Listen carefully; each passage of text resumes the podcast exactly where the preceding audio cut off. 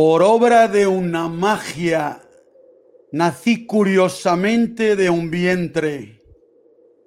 Viví hechizado, encarcelado en un cuerpo y en la humildad de un alma.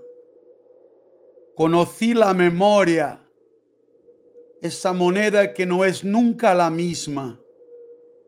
Conocí la esperanza y el temor, esos dos rostros del incierto futuro.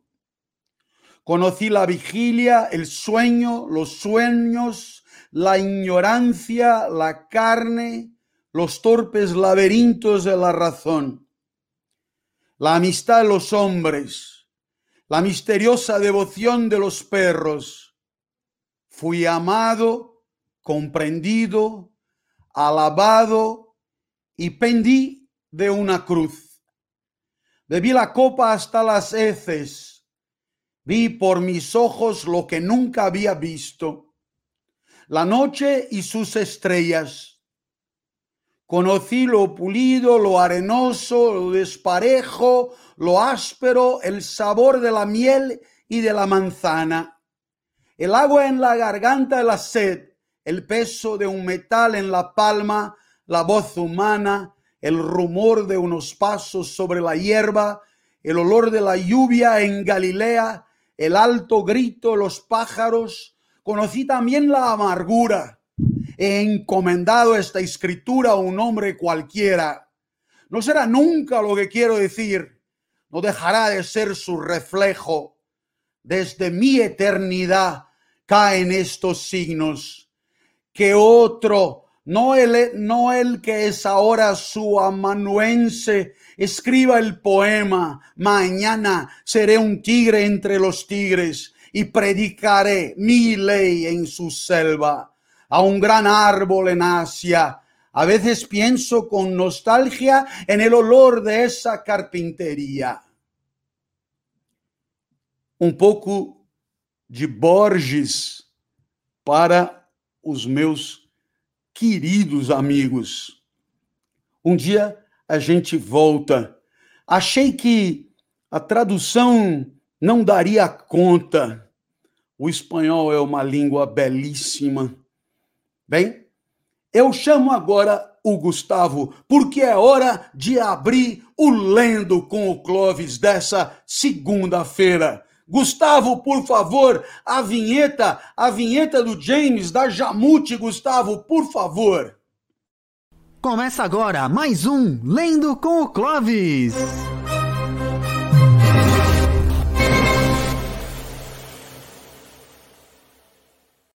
De novo, por favor. Começa agora mais um Lendo com o Clóvis.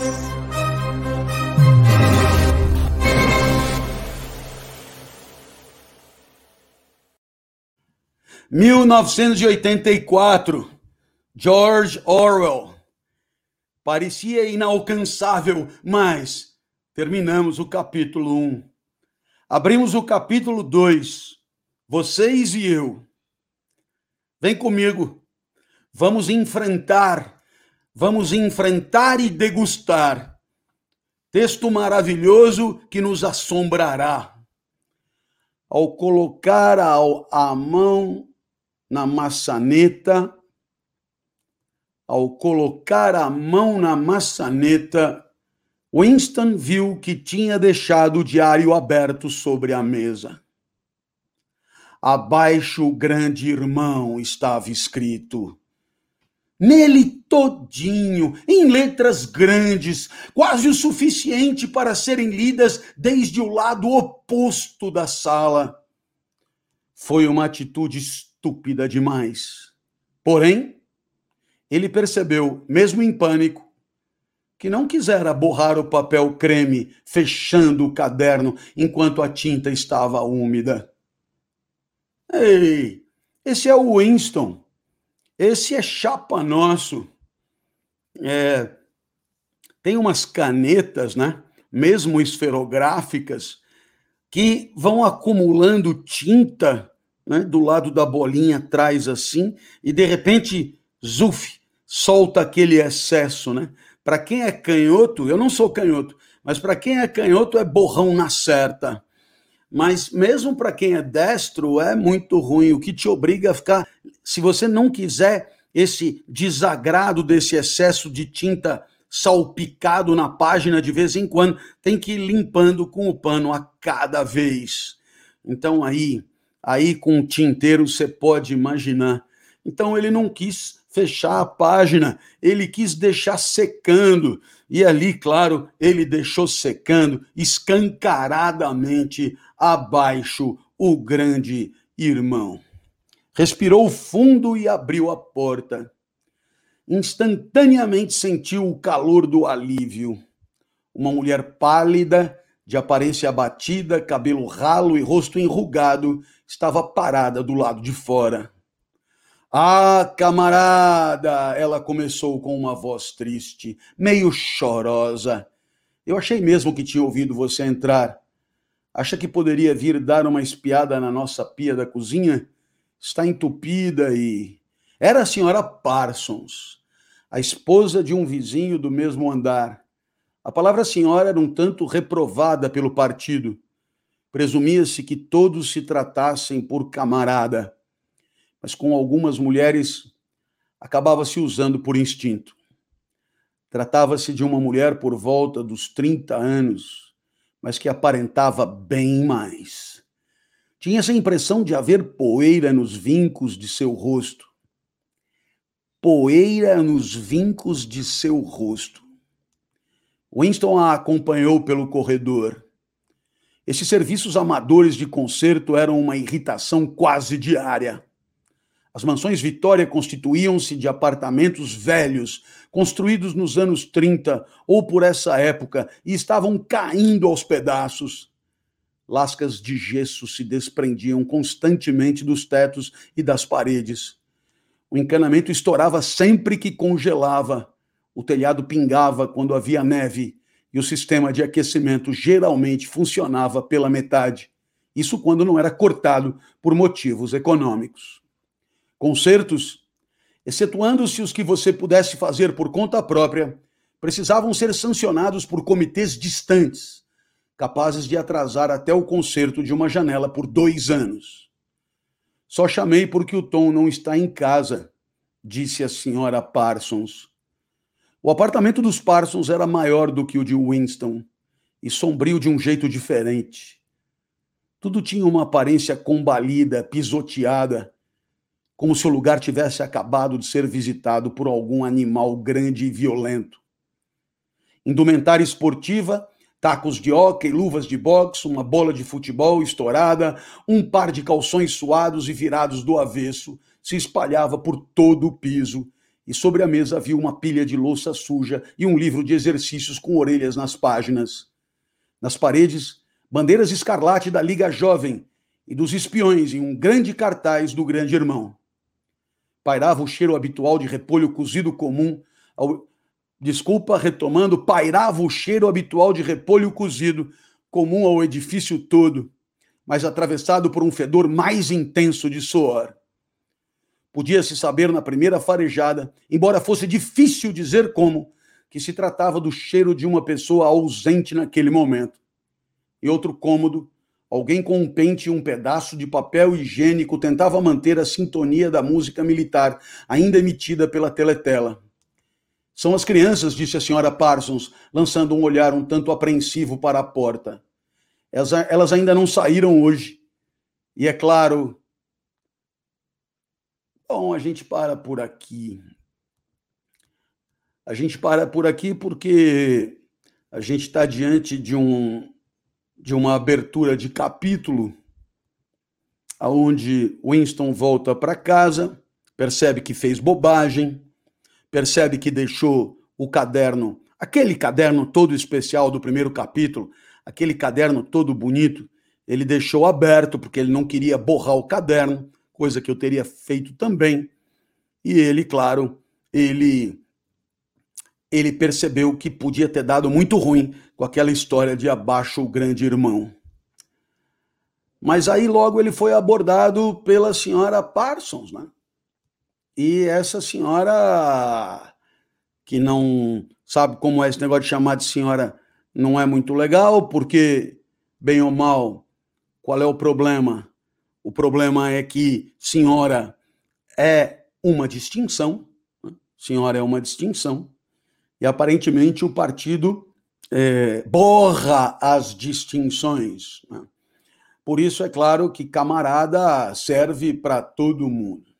Senhora Parsons, esposa de um vizinho do mesmo andar, e aí, claro, é, essa senhora pediu para ele ir dar uma olhada na pia, porque a coisa estava feia. Aí ele faz uma longa descrição, dizendo que as, as mansões Vitória, é, os prédios eram antigos, da década de 30. Lembra que nós estamos em 1984. Ah, bom, a verdade é que você pode ter prédios da década de 30, apartamentos, edifícios da década de 30 super bem conservados, mas não era o caso, né? não era o caso. E, e ele disse também que concertos ou você fazia você mesmo. Agora, se você precisasse de alguém, é, o partido tinha que autorizar, e isso podia levar um século. Então, a galera procurava se ajudar e, e, e, e consertar, né, meio no arremedo, né, meio na gambiarra, as coisas que, que tinham que ser consertadas. Né. É, a senhora Parsons é engraçado, porque eu não sei você, mas num primeiro momento eu tive a impressão de se tratar de uma senhora, senhora mesmo, né? Eu imaginei alguém na casa dos 65, vai. E aí, qual não foi a minha surpresa? Que se tratava de uma mulher por volta dos 30 anos. Portanto, mais nova do que Winston, né? Mas que aparentava bem mais. Bom, esse bem mais, que, sei lá, né? Bem mais. Não é só mais, é bem mais. Então, vamos jogar essa mulher com uma aparência. Vamos, vamos jogar para uns 50, 55, não é? Né? É, digamos, marcada pelo tempo, né? esculpida pelos encontros danosos com o mundo. Né? e ele, ele, ele só dá uma, uma, uma pincelada assim na narrativa. Tinha essa impressão de haver poeira nos vincos do seu rosto. Quer dizer, primeiro vincos, né? Se você der uma, uma olhada aí, vincos e tal, e tinha poeira nos vincos do rosto, é uma dica de que o cenário não era apetecível, né? não era apetecível. Winston a acompanhou pelo corredor. É, ele diz, eram, eram, esses serviços eram uma irritação quase diária. Aparentemente, Winston devia ter alguma habilidade especial para esse tipo de trabalho doméstico, digo trabalho doméstico de conserto, de reparação, e, portanto, a galera ali do andar se servia muito dele, pedia muito a ele é, que resolvesse esse tipo de, de contratempo, né? É, a, as lascas de gesso que se desprendiam dos tetos e das paredes, né? O encanamento estourava sempre que congelava, o telhado pingava quando havia neve e o sistema de aquecimento funcionava pela metade. Isso quando não era cortado por motivos econômicos. Então, nós temos aí um cenário né, muito difícil de indigência, de pobreza, né? de dificuldade, de falta de infraestrutura, de boas condições para viver, é o que hoje a gente chamaria de é, qualidade de vida acanhada, pequenada, ruim mesmo, né? Então, complicado. Aí a senhora, ela se desculpa, olha, só chamei você porque o Tom não está em casa. Quer dizer, supostamente, quem deveria resolver o problema da pia era esse Tom. Ela não falou, a gente pode imaginar. Um, uma mulher de 30 talvez não tenha filho em condição de fazer esse tipo de reparo. Quem sabe o irmão, quem sabe o marido, quem sabe um cunhado, né? não sabemos quem é o Tom. E eu não sei se ele volta para a trama, se ele é relevante, mas está aí. A senhora Parsons, pelo menos, é vizinha. A gente já sabe, em volta, por volta de 30 anos. e, e, e com aparência de muito mais. O apartamento, por sua vez, era maior do que o de Winston, mas aparentemente também morava mais gente, né? Certamente morava mais gente. E sombrio de um jeito diferente. Sombrio de um jeito diferente é ótimo, quer dizer, é, os dois eram, digamos, é, é, fúnebres, né? Sombrios mesmo, no sentido de, de, de, pouca luz, pouca vida, pouca cor, pouca, né? E, mas de um jeito é, diferente, porque eram diferentes, tudo tinha uma aparência combalida, pisoteada, né? animal grande e violento. Achei fantástica a, a definição. Né? É, a última vez que eu, que eu, que eu ouvi isso né?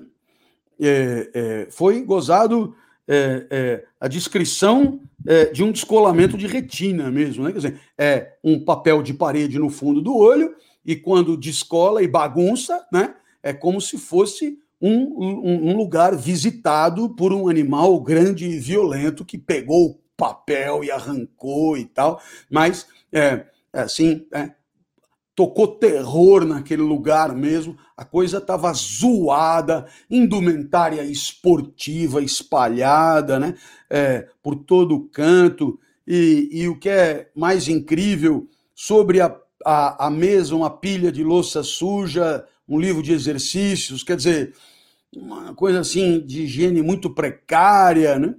Na parede aquelas bandeiras, aquelas flamos, aqueles negócios do partido, aquelas coisas estranhas, e o cartaz do grande irmão, e em termos de odor, ele retoma o repolho cozido, né? Eu chamei a tua atenção do repolho cozido no primeiro capítulo, ele retoma o repolho cozido, comum ao edifício todo, né? Como um edifício todo, mas atravessado por um fedor mais intenso de suor. Esse não é comum ao edifício todo, esse é um fedor próprio da casa da senhora Parsons. Né? Mas, pô, se tinha tanto material esportivo na casa da senhora Parsons é, e a higiene era assim tão precária, era previsível que a gente encontrasse fedor de suor misturado com repolho cozido. É muito legal. Você nunca mais vai esquecer disso, né? Porque é, é, você já imaginou? Você vai num lugar, o cheiro é esquisito e você diz: Nossa, isso me faz lembrar 1984 de George Orwell, quando ele insistia no cheiro de repolho cozido e do fedor de suor da casa da senhora Parsons, né? Então, vixe, é, era, era bem essa a ideia. É, podia se saber na primeira farejada, né? Embora fosse difícil dizer como que se tratava do cheiro de uma pessoa ausente naquele momento. Aí ele caprichou, né? Dizer, quem fedia mesmo não estava ali, né? Essa é a ideia. Quem fedia não estava ali. Será o tal do Tom, né?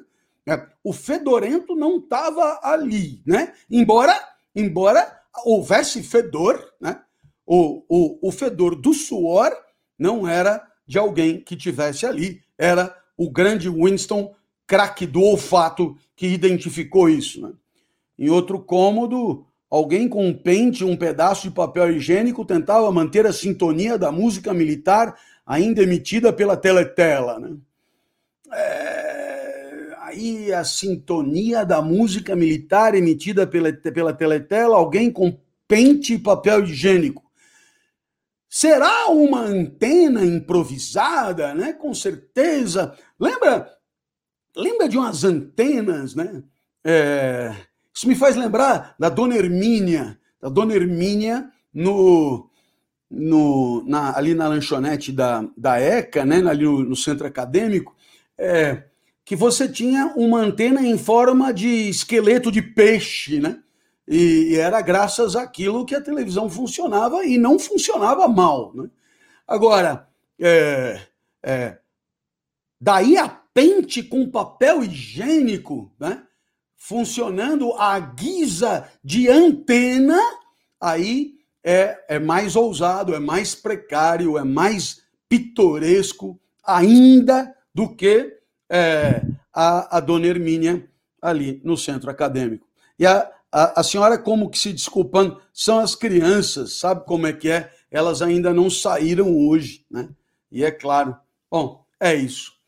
É, ela falou, é claro, e, e, a gente supõe que isso signifique o seguinte: é, é uma criança presa dentro de casa, é, é uma criança que não se distraiu, não gastou energia, né, não fez nenhuma atividade, e, portanto, isso talvez explique né, é, essas piruetas é, como essa do pente e do papel higiênico. Até aqui a gente veio, eu acho que foi muito legal ter dado esse break para retomar, para a gente digerir, para a gente aprender. Nós estamos nós estamos no coração do quarto da senhora Parsons. Imagina, imagina, na, na mesa o que que tem? Uma pilha de louças, provavelmente, né?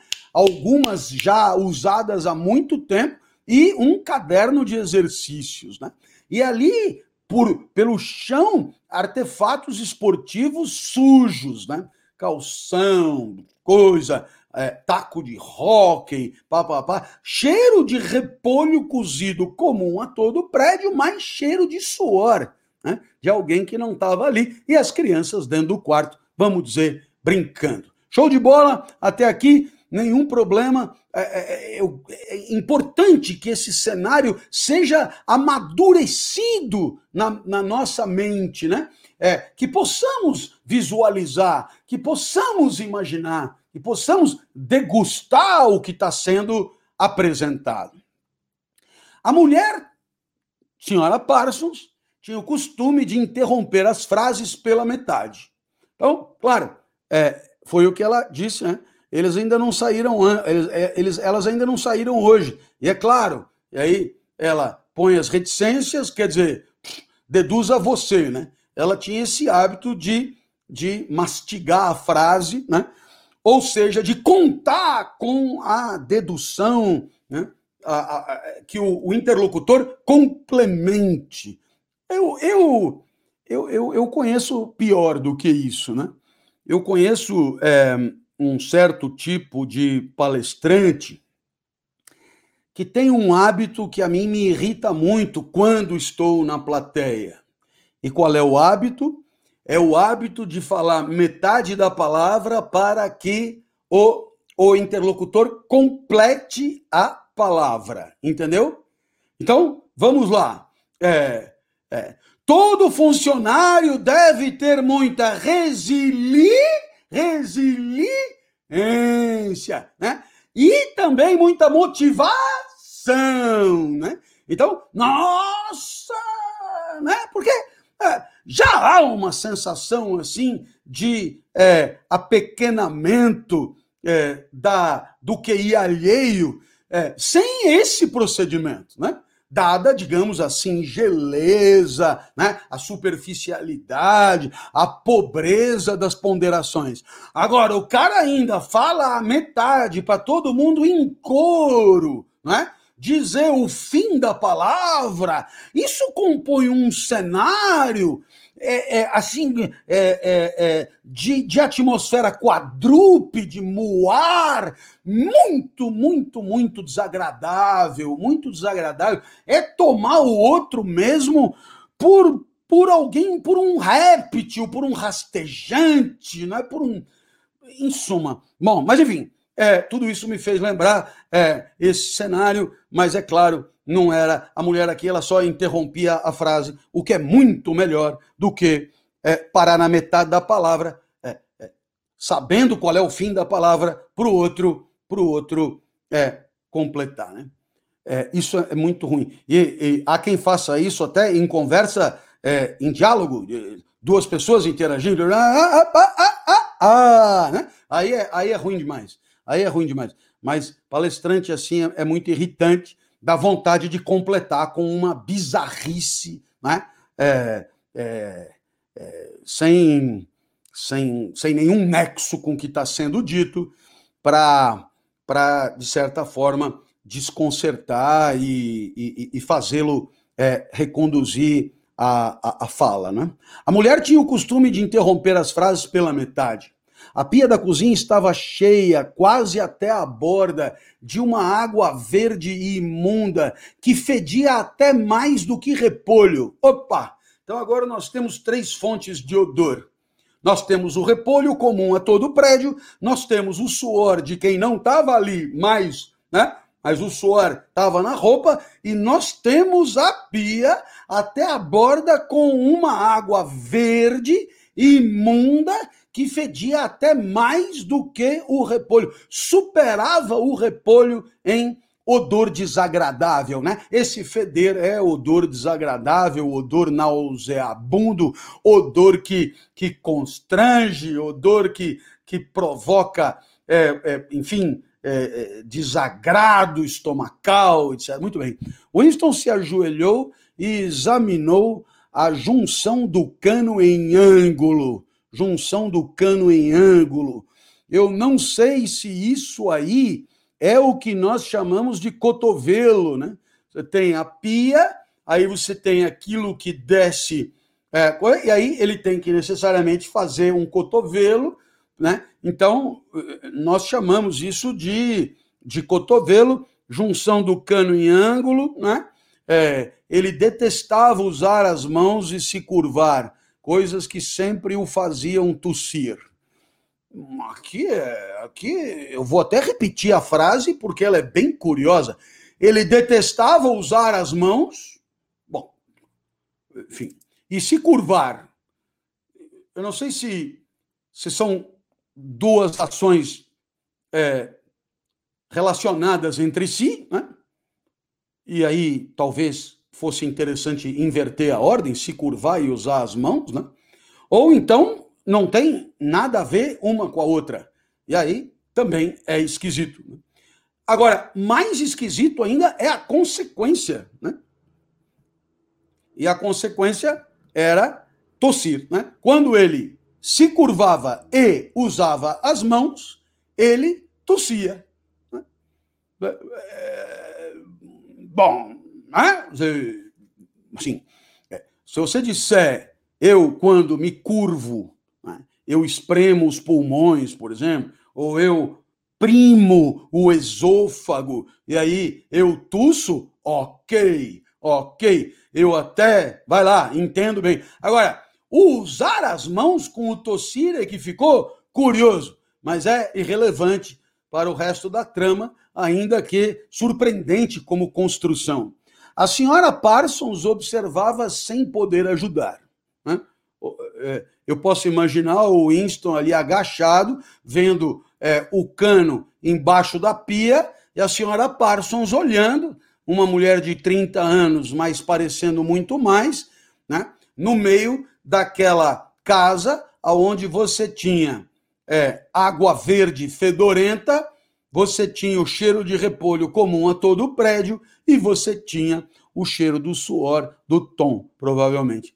Claro que se o Tom estivesse em casa, ele daria um jeito num instante. Ela diz. É de fuder, não é não, companheiro, você que me ouve, o cara tá lá agachado, né? O cara tá lá vendo por que aquela porra tá entupida, né? O cara tá lá coisa, quando ele agacha, ele tosse, ele tá tossindo e tal, e a mulher me solta essa. Claro que se o Tom tivesse em casa, ele, isso aí é café pequeno para ele, café pequeno para ele. Ela disse, ela adora essas coisas. Não, ele, é ele, é ele, ela continuou. Ele adora essas coisas. O Tom é ótimo nessas tarefas. O Tom é ótimo nessas tarefas. Né? É, é. Você já não ouviu esse tipo de comentário? Né? Sobretudo quando você tem em casa alguém como eu. Né? Então, eu já ouvia da minha mãe né, que eu era um, uma plasta. Eu não sei o que, que ela queria dizer com isso, mas quase sempre vinha acompanhado de inútil, saco de batata, etc. Tal. Dizer, alguém que não sabe fazer nada em casa, etc. E depois que eu saí da casa da minha mãe, eu continuei é, é, ouvindo as mesmas coisas, é, e só comecei a ouvir menos as mesmas coisas quando eu comecei a ter algum trocado para pagar alguém para fazer no meu lugar. Mas ainda assim, ainda assim, há, há por parte é, da circunvizinhança, há críticas, né? Há sempre, sempre há uma espécie de valorização, valorização daquele adestrado para solucionar problemas, é, é, eu diria, digamos, é, problemas desses assim, estritamente instrumentais, né? e que, é, vamos dizer, tiram o peso da vida de alguém. Há uma sobrevalorização é, desse tipo de habilidade. A maior prova dessa sobrevalorização é que se você for nos países do primeiro mundo mesmo, hoje, do primeiro mundo mesmo, né, o que, que você vai encontrar? Você vai encontrar um encanador ganhando muito mais, muito mais do que um professor de pós-graduação. Né? Muito mais. Né? No primeiro mundo, lá, vamos pegar lá a Noruega, por exemplo, Suécia e tal, um encanador, um, um eletricista, um azulejista, nossa, é muita grana e não precisa nem ir tão alto, né? Num, num, num, num, país mediterrâneo da vida do sul da Europa é a mesma coisa. Existe uma sobrevalorização do que do trabalho é, manual, o que é, eu, eu entendo que é absolutamente justificável. Por quê? Porque num, numa sociedade aonde a apologia da instrumentalidade ela é ensandecida, numa sociedade onde a utilidade dá, dá as mãos ao valor e esgota nela todo o valor, seja de uma conduta, seja de um utensílio, seja de um corpo, seja de uma coisa, numa sociedade assim, aonde o que importa é ser útil, evidentemente, é óbvio que um encanador tem que ganhar infinitamente mais do que um professor. Por quê? Ah, o professor é completamente inútil? Não, mas os resultados do professorado, da docência, são resultados a, a constatar, a perder de vista lá longe, etc. Tal. Ao passo que os resultados de um encanador, eles eles resolvem o problema ali, na hora. Então, é claro, é normal que haja esse tipo de, de, de apologia e de valorização. O Tom é ótimo nessas tarefas. O Tom Parsons era colega de Winston no Ministério da Verdade. É interessante, é o fato dele chamar Parsons não nos ajuda por enquanto. Por quê? Porque pode ser irmão, os dois têm o mesmo sobrenome, pode ser marido, e aí ela pegou o nome do marido, por exemplo, né? Então, é, é, ainda, ainda estamos na dúvida. Né? Tom Parsons era colega de Winston no Ministério da Verdade, homem gordo, mas ativo. é, homem gordo, mas ativo. Então há uma, uma. Esse mas é muito indicativo de um certo entendimento que vincula a obesidade a uma certa passividade. Né? O que é a discutir. Por quê? Porque eu, é, nossa, cito uma lista de esquálidos, inoperantes, né? E cito gente de uma atividade brutal, né? como o, o nosso amigo Abravanel e o, o, nosso amigo Jô e tantos outros é, é, mais, é, é enfim, obesos mesmo, né? Então, é, mas tudo bem. Homem gordo mais ativo de uma burrice paralisante, eh, de uma burrice paralisante, veja, uma burrice paralisante, né?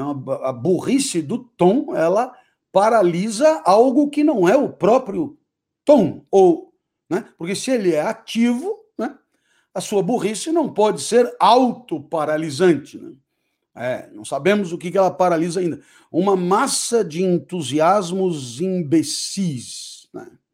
É muito legal. Uma massa de entusiasmos imbecis já é uma construção bem mais legal. Um daqueles trabalhadores devotados e absolutamente não questionadores, dos quais, mais até do que da polícia do pensamento, dependia a estabilidade do partido. Ah, aqui você tem alguma coisa muito, muito, muito legal, né? O que que é? É a estabilidade do partido depende é, de uma certa concórdia, uma certa docilidade, uma certa paz social, etc. Como é que você é, obtém isso? Bem, você obtém essa concórdia é, de dois jeitos. É, ou as pessoas estão mesmo de acordo, genuinamente de acordo, e aí nós diríamos que estamos diante de um poder legítimo, ou as pessoas, é, digamos, são agredidas né, para não se opor e não entrar em conflito e não causar discórdia, etc. Podemos então dizer que há, a grosso modo, duas maneiras de conseguir essa concórdia: a violência simbólica, né, é, que tem é, numa espécie de compartilhamento ideológico a sua matriz maior e uma violência física que tem na ação policial, é, é, digamos, a sua implementação. Então, olha só o que ele diz: é, a, a estabilidade do partido e, portanto, podemos dizer, a conservação do poder, a conservação do status quo político, depende mais de gente como Tom Parsons do que da polícia do pensamento. Significa o quê? Se a polícia do pensamento tivesse que bater em todo mundo para conseguir manter o partido no poder, ia dar ruim, provavelmente. Não ia ser nada fácil. Mas é exatamente porque você tem uma legião de gente docilizada, adestrada, né? e, e portanto, é, genuinamente é, incentivadora daquele exercício de poder que é, a polícia do pensamento pode se dar o luxo de lidar com casos excepcionais, minoritários, e isso é, é o que garante mesmo a estabilidade do partido e a conservação do poder político nas suas mãos. Aos 35 anos, estamos ainda falando de Tom Parsons, né? É gozado como sempre me vem à mente quando eu falo Tom e vou falar o sobrenome, me vem sempre à mente Tom Sawyer, né? É, de Mark Twain, mas aqui é Tom Parsons, aos 35 anos e muito contra sua vontade, tinha acabado de ser expulso da Liga Jovem e, antes de se formar nessa liga, conseguira ficar nos espiões por um ano, além da idade estabelecida no estatuto. Quer dizer, é, esse era o tipo do cara né, que, que né, tinha lá o limite de idade e ele, não, eu quero ficar, eu quero ficar, eu quero ficar, não, né, ele, né, quanto, sim, ele era um cara integrado mesmo, né, um cara integrado, um cara né, do é um cara do, do núcleo do partido, é um cara é, convicto, ele é um cara alinhado, ele é um cara, né? Uau! Né? Então, mesmo no, no limite da coisa, ele, ele queria ficar um pouco mais eu gostaria de lembrar de uma definição de felicidade que eu adoro. Felicidade é um instante de vida que a gente não quer que acabe. Felicidade é uma situação concreta vivida que você não quer que se desfaça. Felicidade é um instante de vida que gostaríamos que se repetisse indefinidamente. Felicidade é um instante de vida é, cuja eternidade nós desejamos. Felicidade, não sei o quê. Então, nós poderíamos dizer que, nesse caso, um cara que pertence a uma liga jovem, que tem teto de 35 anos, e aos 35 anos ele diz: me deixa ficar, me deixa ficar, me deixa ficar, é alguém que gosta de estar onde está. Gosta de estar onde está, e isso é um, é um sintoma de que, é, é, pelo menos no seu entendimento, a vida está tá sendo curtida, está sendo, tá sendo é, é, tá valendo a pena, tá, tá bem legal. Eu sei que o que eu estou dizendo agora, muita gente discordará enormemente, mas poxa vida, se você entender a beatitude, né? A beatitude como uma espécie de reconciliação com o real, né? De você gostar é, é, mais do que isso, de você amar o mundo como ele é, e não um pedaços do mundo, não. O mundo, o mundo todo como ele é. E eu, eu, eu, eu, repito, não é tolerar, é amar, né? O amor fati do Nietzsche. Você ama o mundo como ele é, né? Não se trata de tolerância, é amor mesmo pelo mundo como ele é. Naturalmente, alguém como Tom Parsons é alguém é, é, bem feliz, pelo menos no interior do partido, né? Naturalmente, ele deveria amar também o Emanuel, é, é líder oposicionista, mas aí né, não é todo mundo que alcança né, as pretensões nietzschianas do eterno retorno. Né? No ministério, o Tom trabalhava em um posto subordinado para o qual a inteligência não era requisito. No ministério, trabalhava em um posto subordinado para o qual a inteligência não era requisito. Isso me faz lembrar, eu tenho que parar, né? Fui dar uma palestra numa empresa super conhecida de opinião pública, super conhecida, naturalmente, não digo por decreto, nem por um decreto ou, ou qual é a empresa, porque né, não estamos em condições de enfrentar processo de tipo nenhum. Né? E essa empresa, imagina você, me levaram para passear pela empresa depois da palestra e lá tinha um departamento de inteligência. Aí eu falei, nossa, é, é um departamento de inteligência, né? É, não faz assim pensar que fora dele a inteligência não seja assim tão necessária, tão presente, tão importante, tão. Né? Os demais não se sentem assim, digamos, é, é, acusados de de falta de inteligência por não estarem nesse departamento e tal. Aí, aí me disseram que não, que departamento de inteligência, porque cuidava disso, disso, disso, disso. Eu, eu, eu entendi que é, esse nome, é, eu diria, essa nomenclatura deveria se, ser evitada, porque é, eu, eu não gostaria de trabalhar numa empresa é, que tivesse um departamento de inteligência e eu não fizesse parte dele. É mais ou menos como, é, vamos assim dizer, né? É, se você tiver um departamento de honestidade, né? departamento da decência, né? departamento da, da, da virtude, né? departamento da coragem, departamento da. Né? Então, evidentemente, ou mesmo da ética, né?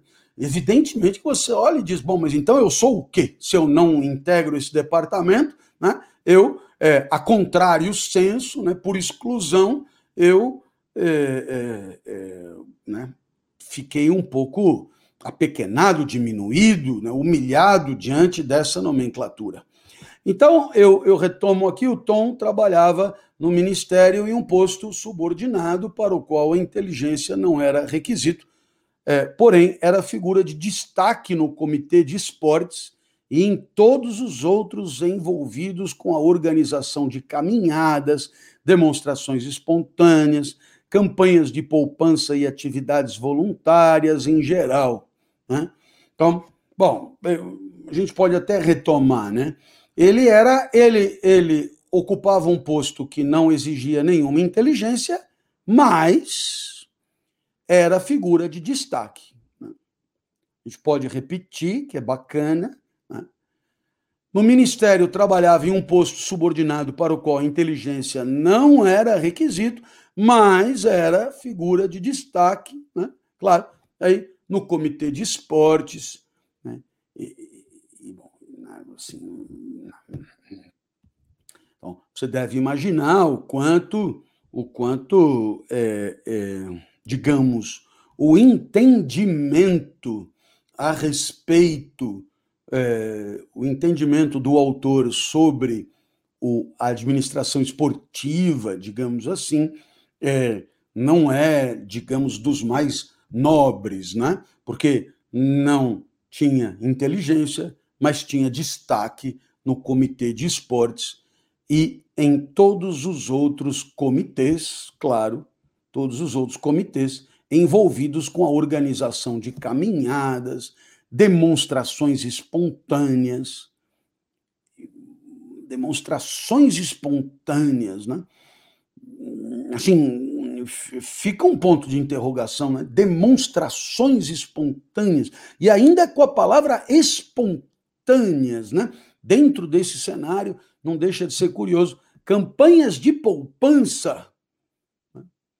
e atividades voluntárias em geral. Parsons comentava com orgulho discreto, entre baforadas no cachimbo, que havia marcado presença no centro comunitário todas as noites dos últimos quatro anos. Um cheiro avassalador de suor, uma espécie de testemunho inconsciente da exaustão de sua vida, seguia-o por onde fosse e permanecia no ar depois que ele partia. Eu vou retomar, né? Quer dizer, o Winston, ele sabia que aquele cheiro de suor era de quem não estava lá, porque ele era colega do Tom, né? Um cheiro avassalador de suor.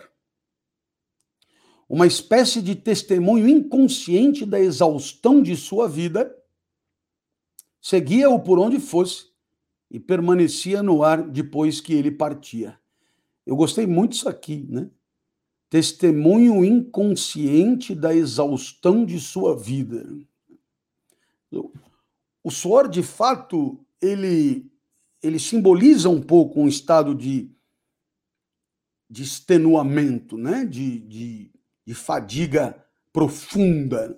Então, naturalmente, ficou bacana testemunho inconsciente da exaustão de sua vida. Era alguém permanentemente é, suando é, em bicas. E esse odor de suor, é, que era descrito como um cheiro avassalador, cheiro avassalador de suor, ele permanecia no ar depois que ele partia, quer dizer, é, é, de certa maneira, integrava a memória daqueles que com Tom é, interagiam. Né? A senhora tem uma chave inglesa? A gente volta então para dentro do, do apartamento do Tom, lembrando que lá tem uma pia cheia de uma água verde fedorenta. A senhora tem uma chave inglesa? indagou Winston, lutando com a porca da junção. Uma chave inglesa? repetiu a senhora Parsons, tornando-se imediatamente sem energia. Eu não sei, não tenho certeza. Quem sabe as crianças? Houve um som pesado de passos e outra descarga no pente, enquanto as crianças invadiam a sala de estar. A senhora Parsons trouxe a chave inglesa. Winston deixou sair a água e, enojado, removeu o coágulo de cabelo humano que tinha entupido o cano. Enojado, removeu o coágulo de cabelo humano que tinha entupido o cano. Limpou os dedos o melhor que pôde na água fria da torneira e voltou para a sala. Mãos para cima! gritou uma voz selvagem. Um menino bonito de nove anos e aparência durona havia surgido de trás da mesa e o ameaçava com uma pistola automática de brinquedo, enquanto a irmã menor, cerca de dois anos mais nova, fazia o mesmo gesto com um pedaço de madeira. Ambos vestiam as bermudas azuis, camisa cinza e os lenços vermelhos que eram o uniforme dos espiões.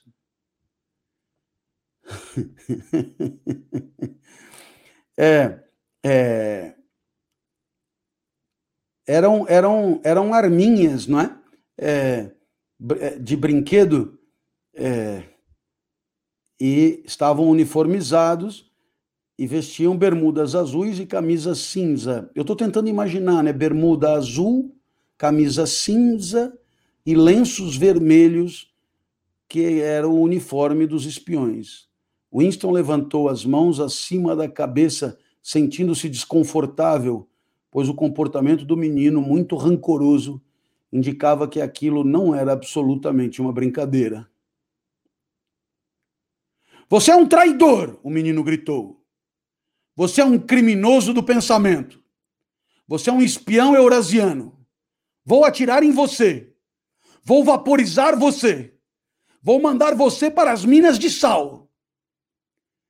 De repente, as duas crianças começaram a pular em volta de Winston, gritando: traidor e criminoso do pensamento. A menininha imitando o irmão em todos os movimentos. De certa forma, era um pouco assustador, como as brincadeiras dos filhotes de tigre que logo crescem e se tornam devoradores de homens. Havia uma espécie de ferocidade calculista nos olhos do menino, um desejo muito evidente de bater no visitante ou chutá-lo, e uma consciência de ser quase grande o suficiente para fazê-lo. Ainda bem que ele não está segurando uma pistola de verdade, pensou Winston. Os olhos tensos da senhora Parsons iam e voltavam de Winston para as crianças. Sabe quando a pessoa olha para um lado para o outro como se estivesse vendo uma partida de tênis, né? Na luz mais forte da sala de estar, ela confirmou que de fato havia poeira nos vincos do rosto dela. Ele retomou a poeira nos vincos, hein? Ele retomou a poeira nos vincos. Agora dava para ver melhor na luz mais forte da sala de estar. Esses dois estão muito agitados, ela falou. Eles se decepcionaram por não poder assistir ao enforcamento. Foi isso.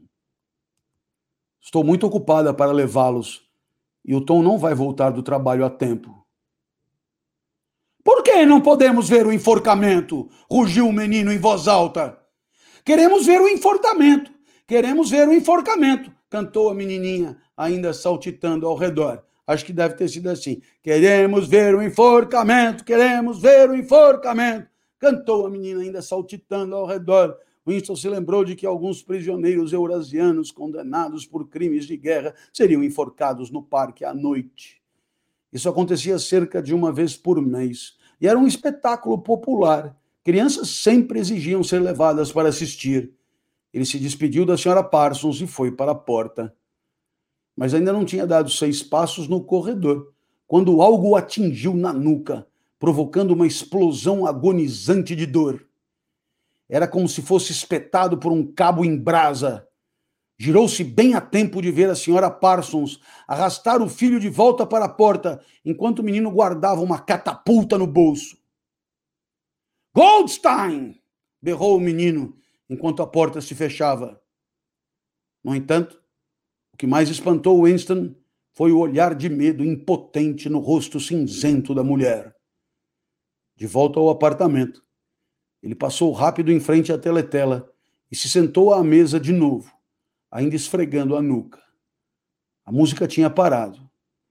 Em seu lugar, uma voz militar entrecortada lia, com uma espécie de deleite brutal, uma descrição dos armamentos da nova fortaleza flutuante que tinha acabado de ancorar entre a Islândia e as Ilhas Faroé. Com aqueles filhos, Winston pensou, aquela mulher infeliz devia levar uma vida de terror. Mais um ano, dois anos, e eles a observariam dia e noite, buscando indícios de inortodoxia. Quase todas as crianças eram horríveis naqueles dias. E o pior de tudo, por meio de organizações como os espiões, eram sistematicamente transformadas em pequenos selvagens incontroláveis, e mesmo assim isso não despertava nelas a menor tendência para se rebelar contra a disciplina do partido. Ao contrário, amavam o partido e tudo relacionado a ele. As músicas, as procissões, as bandeiras, as caminhadas, as perfurações com rifles de mentirinha, o brado de lemas, a adoração ao grande irmão, tudo se tornava uma espécie de brincadeira gloriosa para elas. A ferocidade que sentiam era direcionada para fora, contra os inimigos do Estado, contra estrangeiros, traidores, sabotadores e criminosos do pensamento. Era quase normal que pessoas acima de 30 anos tivessem medo dos próprios filhos. E com razão, pois mal se passava uma semana sem que o Times trouxesse um parágrafo descrevendo como um pequeno espião furtivo, geralmente chamado herói infantil, tinha entreouvido algum comentário comprometedor e denunciado os pais à polícia do pensamento. A ardência provocada pela bala da catapulta passara. Winston pegou a pena, desanimado, pensando se teria mais alguma coisa para escrever no diário. De repente, começou a pensar em O'Brien de novo. Muito tempo antes. Quanto? Há uns sete anos ele sonhara estar andando em um quarto escuro como breu, e alguém sentado a seu lado havia falado enquanto ele passava: Nós vamos nos encontrar em um lugar onde não há escuridão. Aquilo foi dito com muita tranquilidade, quase casualmente. Era uma afirmação, não uma ordem. Ele continuou andando. O interessante foi que naquela hora, no sonho, as palavras não haviam causado grande impacto. Só mais tarde, e aos poucos elas pareceram adquirir significado. Winston não conseguia se lembrar se vira O'Brien pela primeira vez antes ou depois do sonho. Nem da primeira vez que identificara a voz como sendo de O'Brien. Não importa como fosse, a identificação existia. Era de O'Brien a voz que ouvira na escuridão. Não conseguia ter certeza, mesmo depois do brilho nos olhos, naquela manhã. Impossível confirmar se O'Brien era amigo ou inimigo. Também não parecia ter grande importância. Havia um vínculo de compreensão entre eles, mais importante do que afeto ou partidarismo. Nós vamos nos encontrar em um lugar onde não há escuridão, ele disse. Winston não sabia o que isso significava, apenas que de uma forma ou de outra iria se realizar. Bom, aqui nós temos é, é, dois elementos marcantes da narrativa. No primeiro elemento, logo após Winston ter conseguido resolver o problema da senhora Parsons, ele foi é, ameaçado pelos seus filhos, claro que crianças, claro que com arma de brinquedo, mas conseguia divisar ali o ódio necessário para que as palavras ditas, em especial a de traidor, fossem percebidas como como significativas o menino, de fato, apesar de ter só nove anos, queria mesmo dizer o que disse. Ele foi agredido mais uma vez na nuca, portanto, consuma-se uma agressão física por parte de uma criança com um instrumento lesivo. Então ele volta ele volta para casa, reflete sobre o papel das crianças no partido, a maneira como o partido consegue, digamos, reproduzir as suas condições de dominação, assegurando a legitimidade do seu poder através de uma entusiasmada adesão desde a mais tenra juventude. E o segundo ponto dessa narrativa é o sonho. É o sonho. De novo, O'Brien. De novo, aquele homem rústico de aparência, aquele homem forte, viril, mas de modos fidalgos e educados, aquele homem já descrito no capítulo 1 teria participado de um sonho de Winston. E a frase era: Vamos nos encontrar, frase que teria dito O'Brien, vamos nos encontrar num lugar né, onde não haja sombra, né, né, vamos nos encontrar num lugar onde não há escuridão. E, naturalmente, ele se perguntava o que aquilo queria dizer. Disse Winston, interessante como foi depois do sonho que a sua contundência se fez sentir com mais vigor.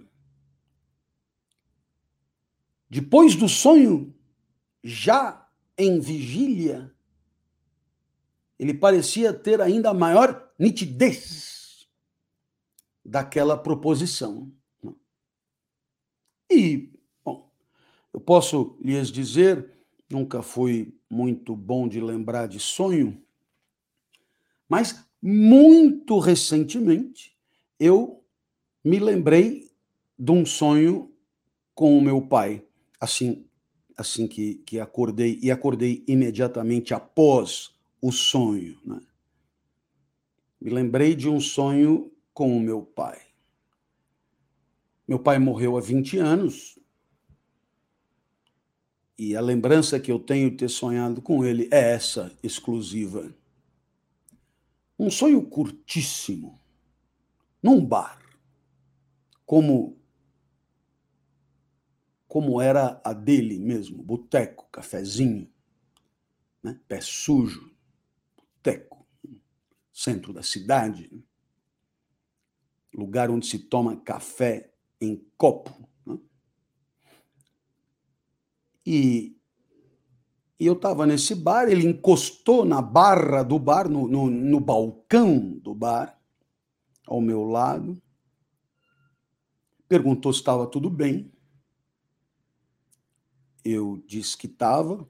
Eu tinha, eu, eu era como sou hoje, e ele era como se tivesse mais ou menos a minha idade hoje. E portanto, quando ele tinha a minha idade, eu era eu era eu era moleque, eu era criança, né? E aí então ele encostou no bar, nós poderíamos, portanto, ser dois amigos ali, mais ou menos da mesma idade. E o meu pai disse: escuta, é, é, que bom que você está bem. Né? É, eu vou voltar. Eu vou voltar. Né? E aí ele ele saiu, eu fui atrás, né? Fui atrás. Eu fui atrás porque eu queria perguntar para ele se ele tinha assistido a entrevista no Jô. Meu pai gostava tanto do Jô e ele achava que eu tinha que ir no Jô numa época que, nossa, né? Eu só não era mais periférico por falta de um centro. Né? ele achava tal. Eu, eu queria perguntar para ele: escuta, você está acompanhando, né? É, o meu trabalho na faculdade, você está acompanhando é, os livros, você está acompanhando o que eu estou fazendo? Ou você apareceu aqui do nada, né? E. Né? Queria perguntar, queria conversar. Eu queria muito. Né? O meu pai sempre foi a pessoa mais importante. Né? O meu pai que que me trouxe, né? O meu pai que meu pai que me meu pai era tudo, né? O relacionamento na época não era fácil porque ele não era ele não era, digamos, um um articulador, um negociador. Um, né? A coisa era quase sempre em mão única. Né? Mas ainda assim, tudo que eu aprendi, meu jeito, meu jeito de falar, meu jeito de arregalar os olhos, o meu jeito de pôr energia nas coisas, tudo aquilo que hoje é a minha marca, foi com o meu pai que eu aprendi. Então eu queria que ele me dissesse se ele estava acompanhando. Mas eu não achei ele mais, não. De qualquer maneira, ele falou que ele ia voltar. Então, agora, toda noite, na hora que eu vou dormir, eu fico me perguntando: será que é hoje que meu pai vai voltar? E a outra pergunta que eu me faço é a seguinte: se ele vai voltar, ele vai voltar para quê? Aí você poderia me dizer, professor, isso tudo é o seu subconsciente, isso tudo é, é produção sua, isso tudo é, né? Isso aí é, é, né? A gente dá aí, a gente encontra aí na explicação dos sonhos é, uma, uma, uma boa articulação causal para isso que o senhor sonhou, etc. Bacana. Eu não estou dizendo que não é, mas as minhas perguntas continuam. se sou eu que faço ou se não sou eu que faço, a pergunta continua a mesma. Será que é nessa noite que ele vai voltar? E se ele vai voltar, ele vai voltar para quê? A pergunta continua a mesma. Se se instâncias transcendentes se manifestam através do sonho, ou a imanência da nossa psique se manifesta através do sonho, as questões continuam de pé. As questões permanecem as mesmas. A voz da teletela parou. Um toque de trombeta límpido e bonito cortou o ar estagnado. A voz continuou lancinante. Atenção, sua atenção, por favor.